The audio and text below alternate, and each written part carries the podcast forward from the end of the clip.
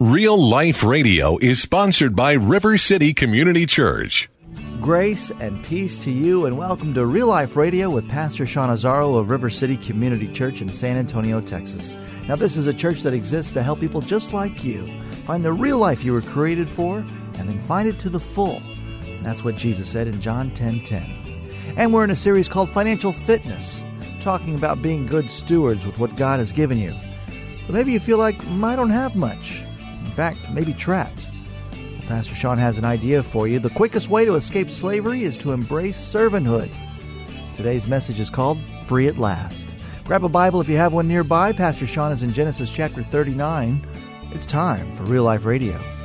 We're in this series called Financial Fitness. I'm actually wanting to spice it up a little bit, so I might change the name to uh, budgetary buffness. You know, I just think it has a little. It's got to be alliterated because I'm a pastor. That's what we do. Okay, you know, biblical languages are important, I guess, but alliteration now that really matters. But we're talking about money. We're talking about finances, and it's such a practical area. And such an area where so many of us need life transformation. Now, we learned something very powerful last week that I think has implications in every area of our lives. We talked about crossing over from fear to faith, and the bridge is this thing that God gave us called the tithe. You remember, Jesus said, Where your treasure is, your heart will be. A way to train our heart. And we saw that God's desire is to move our heart from fear to faith. And I got to say to you, River City, I got to say, way to go. So many people stepped up and said, We want to be a part of that. So many people. I had a guy this morning come, and he and his wife had made that 90 day commitment to tithe, okay, to, to just test God and see what would happen.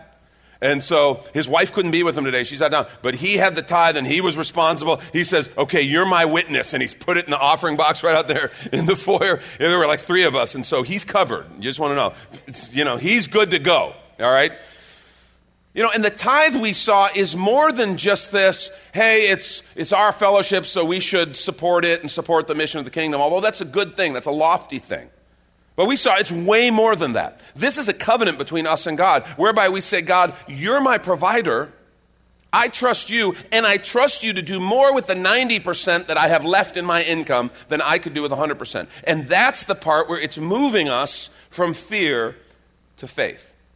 And once that begins to happen, and once you begin to see God work on this issue of money, because this is the beautiful thing, this is why the Bible talks so much about money and why it's such a great tutor. Because it's so common, it's so mathematical. Can I say that? It's, it's just numbers.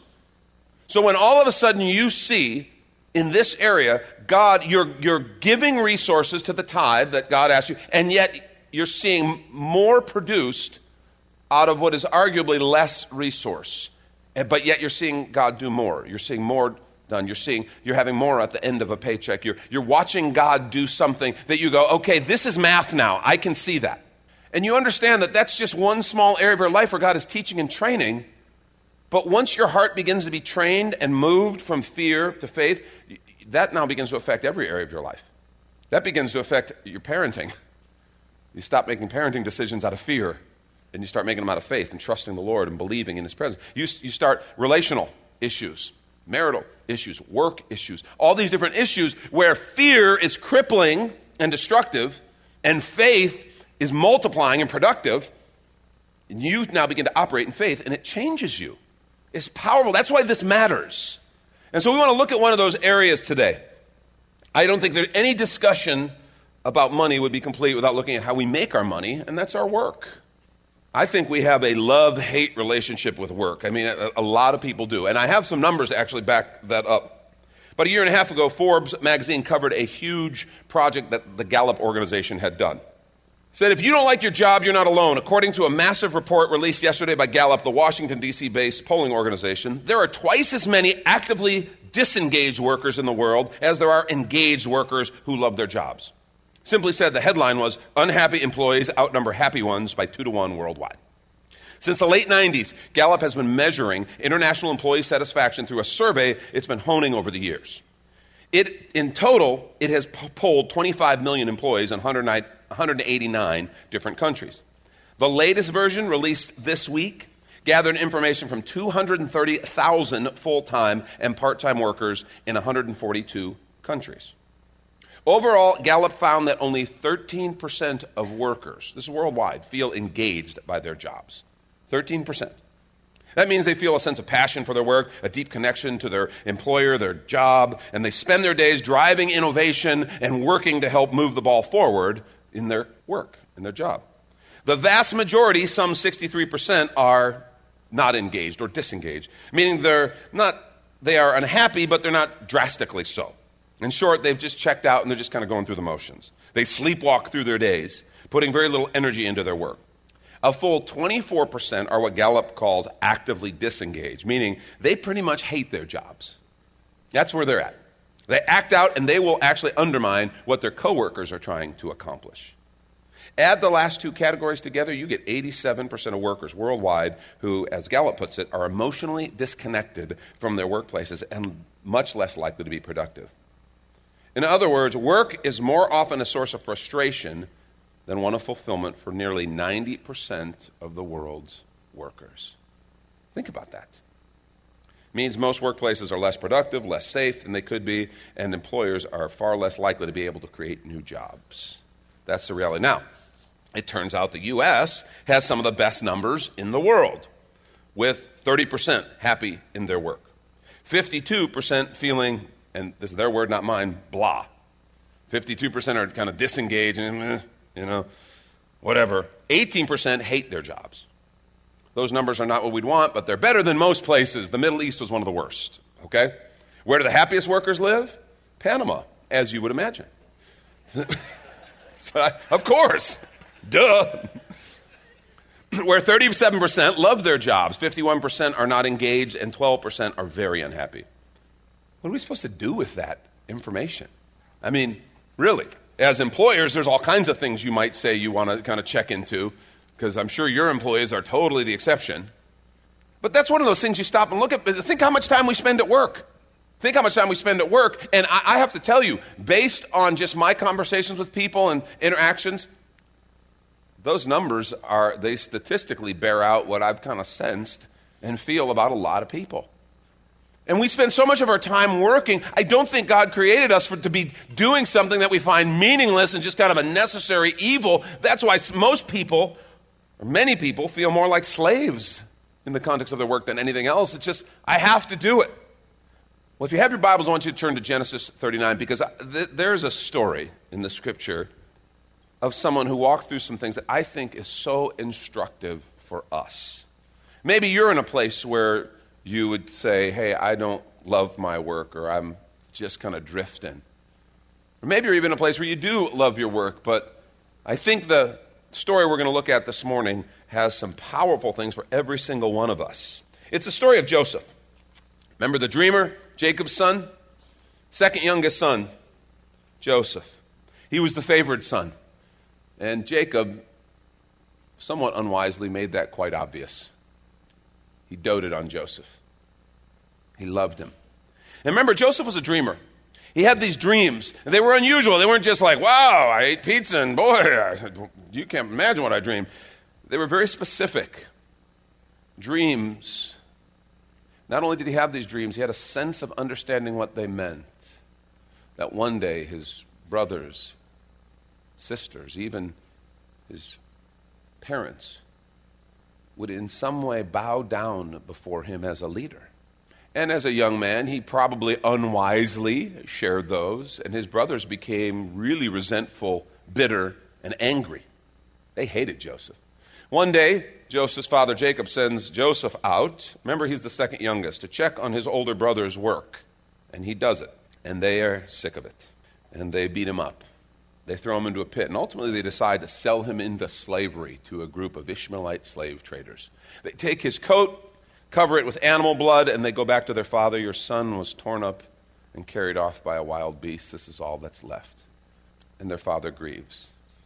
And Joseph finds himself sold into slavery, ends up in Egypt, in the house of a man named Potiphar. Now, what if, if you were to stop and say, wow, what's Joseph going to be like? What's going to happen in Joseph's life? You would think his life is wrecked. He moved from favored son to slave. A, lang- a, a, a country that didn't worship his gods, didn't understand his language, he didn't understand theirs. and he's a slave. You could expect bitterness, anger. You could expect him to shake his fist at God. How could you do this? But in Genesis 39, well, we read what begins to happen, and we find, okay, this is an entirely unexpected and different kind of outcome. Genesis 39, verse 2 The Lord was with Joseph, and he prospered. He lived in the house of his Egyptian master. Did you catch that word, by the way, prospered? When his master saw that the Lord was with him and that the Lord gave him success, note that word, in everything he did, gave him success in everything he did, Joseph found favor in his eyes, his master's eyes, and he became his attendant. Potiphar put him in charge of his entire household. He entrusted to his care everything that he owned. From the time he put him in charge of his household and of all that he owned, the Lord blessed that household of the Egyptian because of Joseph. The blessing of the Lord was on everything Potiphar had, both in the house and in the field. So he left in Joseph's care everything he had. Listen to this. With Joseph in charge, he didn't concern himself with anything except the food that he ate. Did you catch that? Catch those phrases? Prospered, success, favor. He entrusted him with more and more. I want you to understand that's all as a slave. That's not what you expect to read of someone who has everything stripped of him and being sold into slavery. Amazing story. We want to take a quick minute to remind you you're listening to Real Life Radio with Pastor Sean Azzaro of River City Community Church in a series called Financial Fitness. And if you'd like to hear this full message or even watch the video podcast from Pastor Sean, it's available right now on demand at the River City website called reallife.org. And if you'd like to come visit River City Community Church, here's your invitation from Pastor Sean. Do you ever look at your life and feel like you were made for something more? Jesus made a simple statement The thief comes to steal, kill, and destroy, but I came to give you abundant life, real life. I talk to a lot of people, and many seem to feel like they're settling for a whole lot less. Hi, I'm Sean Azzaro, pastor of River City Community Church, and we are so convinced that we were made for something better. We call ourselves a church for real life. I'd like to invite you to join us for one of our weekend gatherings, which are an exciting and artistic blend of music, reflection, and practical insights, all designed to explore the life that God meant for us. River City is located a mile and a half outside of Loop 1604 on Lookout Road across from Retama Park. Service times are Saturday at 5 p.m. and Sunday at 9:30 and 11:15 a.m. River City is a church for real life, so our home on the web is reallife.org. To find out more, visit us online at reallife.org. God created you for something very special. Come find out more at River City Community Church. And back to this message called Free at Last. This is Radio for Real Life. Well, the story continues. And if you know the story, you know Potiphar's wife was not a nice lady. Okay? She wasn't. She saw this young slave, and Joseph was good looking. And she kind of had a bit of cougar in her, right? So she's. It's true. It's what the Bible says. It doesn't say cougar. That was my editorial comment. But it's exactly, you read the story. Don't believe me. Just read it in the Word, okay? She starts hunting Joseph, and she's brazen about it. Says she wants him to lie with her. And she goes at him. And Joseph loves God and fears God. He also cares about his master. He refuses, says no. She comes at him again. He refuses again. Third time, he refuses he literally has to leave and run. And she grabs his coat as he's leaving, but he runs and leaves it. By the way, that's just a great section and commentary on how to handle it with, when you're experiencing temptation to sin. Okay? You don't sit around, you don't talk with it, you don't reason with it, you don't compromise. You run. You turn around, run, leave your coat if you have to, the shirt as well. Who cares? You run. And that's how Joseph remained pure in the face of pretty heavy pressure to give in to sin. Well, unfortunately, this woman was scorned and bitter. She takes Joseph's coat to her husband, which she had, says, Look at that slave of yours. He tried to rape me. What are you going to do about it? Now, you know Potiphar's sitting there, okay? He knows Joseph and he knows his wife. But he's pressured by societal convention to believe his wife, and so he has Joseph thrown into prison. So not only is Joseph unfairly enslaved, now he is falsely accused and he's thrown into prison for a crime he didn't commit. Maybe now he's going to get angry and shake his fist at God and going, Boy, I'm trying to be faithful, but nothing happens, and I just keep go, keeps going from bad to worse. Verse 20 of Genesis 39 says Joseph's master took him and put him in prison, the place where the king's prisoners were confined. Because Potiphar was a royal official, Joseph went to the royal prison. While Joseph was there in prison, the Lord was with him. He showed him kindness and granted him, here's this word again, favor in the eyes of the prison warden. So the warden put Joseph, look at this, in charge of all those held in the prison. He was made responsible for all that was done there. The warden paid no attention to anything under Joseph's care because the Lord was with Joseph and gave him, look at the word, success in whatever he did. Similar phrases, favor. He was put in charge, given success. Something's going on in this guy, Joseph, okay? We have to stop. We sit here and complain about our jobs, okay? And your job might be really bad, but I'll bet Joseph beat you. But words like favor, prosper. Joseph had something else going. He had a confidence in God that he understood there's always something going on. Joseph had his eyes on a bigger reality that was going on alongside of his circumstances. Very important idea. I want you to grab onto that for a second.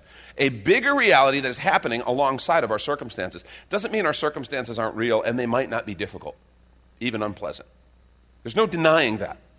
But Joseph isn't saying that that's not real and this isn't unpleasant and this isn't hard and I wish it weren't different. He's not saying any of that. He's just understanding there is a bigger, a different reality going on right alongside. And that's God's working on something. God's doing something. And because of that, that became like an inner well inside of Joseph that filled him. If this psalm would have been written at the time Joseph was alive, he would have been able to say, Amen. Psalm 23, verse 5 You prepare a table before me in the presence of my enemies. You anoint my head with oil, my cup overflows. All that's happening in the presence of his enemies. Ever felt like that at work? You're in the presence of enemies or at least hostile environment. And, but, and Joseph would, un, would have understood that, yeah, but God says that he'll prepare a table before us. In the presence of our enemies, our cup will overflow, being filled with something from a different source. Now, back to Joseph. While he's there, two prisoners come into the prison one night, and they are court officials of Pharaoh. Each of them have an interesting occurrence. On the same night, they have very unusual, significant dreams. And they start telling the dreams, and Joseph is like, Well, tell us, tell me about this. Remember Joseph the dreamer, the interpreter of dreams. So they tell his dreams, and he gives them the interpretation. He gets to tell one of them, You'll be released. Three days you're going to be released and return back to Pharaoh. Remember me when you go before Pharaoh. And to the other, he has to say, Unfortunately, your dream means in three days you'll be released but executed. And both come true. The one who's released forgets about Joseph. Several years go by. And one day, Pharaoh has a couple of dreams that are disturbing. And none of his wise men, none of his people can tell him what it means. And then this guy remembers, oh, there's this guy. There was this guy in prison, and we had dreams, and he told us what they meant, and they came true. They rush and they get Joseph. So he not only does he interpret the dreams, he tells Pharaoh what the dreams are and what they mean. And what they mean is God is preparing Pharaoh because there are going to be seven years of plenty, seven wonderful years with good harvests and plenty. But they're going to be followed by seven years that are going to be so bad, a famine so terrible, it'll make everybody forget the years of plenty. And Joseph says, Pharaoh, you should appoint someone to begin now to build storehouses. During those seven years of plenty, prepare for the famine because God's let you know what's going to happen so that you can save Egypt. Verse 39 of chapter 41, Genesis 41 39. Pharaoh said to Joseph, Well, since God has made all this known to you, there's no one so discerning and wise as you. You shall be in charge of my palace, and all the people that are to submit to your orders. Only with respect to the throne will I be greater than you. Joseph still has the smell of prison on him. If this were a contemporary setting, he'd be sitting there in prison stripes. Joseph, God told you. Joseph, who better than you? You're going to be my second in command, and you're going to prepare us for this. Verse 41 So Pharaoh said to Joseph, I hereby put you in charge of the whole land of Egypt. Pharaoh took his signet ring from his finger and put it on Joseph's finger. That meant he could sign for Pharaoh. He dressed him in robes of fine linen, put a gold chain around his neck, had him ride in a chariot. This is very public, as his second in command and men shouted before him, Make way! Thus he put him in charge of all the whole land of Egypt. Wow. That's a pretty cool ending.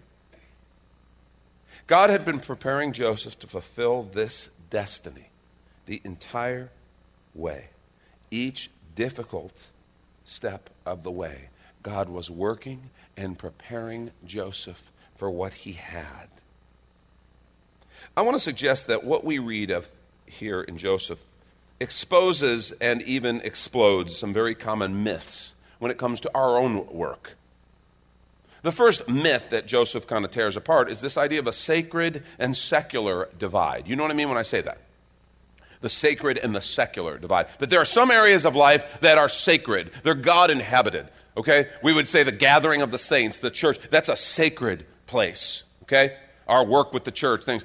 Eh, but then there's the secular.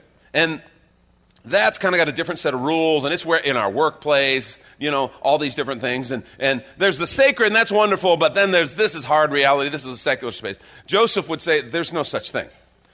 Uh, this whole idea of separation of church and state, it's a great idea when it's talking about in the Constitution the state not using its power and its might to force the church into religious directions. But when you try to say, okay, but we're going to keep the church out of any public arena, how do, I, how do I actually separate church and state when I'm technically both? Because we are the state. It's the state of the union. It's us. We're the, gov- we're the people, right? It's the governance on behalf of the people. And I'm the church. How do I pull those parts out of me? How, do, how does that work? Joseph would say, You can't. There is no space. There is not one ounce of space that God's Spirit isn't able to permeate and penetrate. God was there with me in a very secular place in Potiphar's house. Potiphar was not a believer. He worshiped foreign gods, had nothing to do with God. But God blessed everything he had because of Joseph. And Potiphar's like, I don't really know what that's all about, but keep it up. It's all good.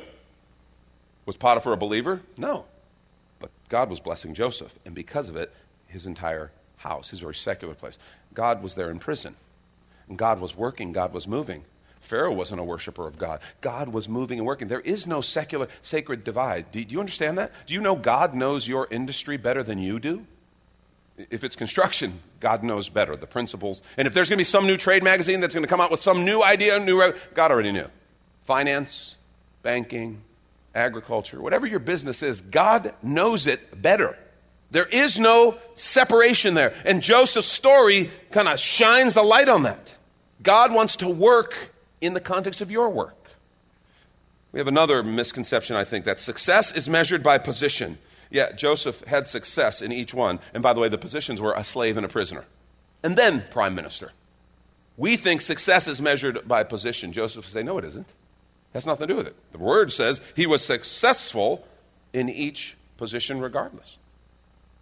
And that's tough for us because we really are into position and we have our little signs and our little symbols. You know, if you get that one cubicle on the end that has an extra foot of space, that's a status symbol. You know, oh yeah, I got that cube.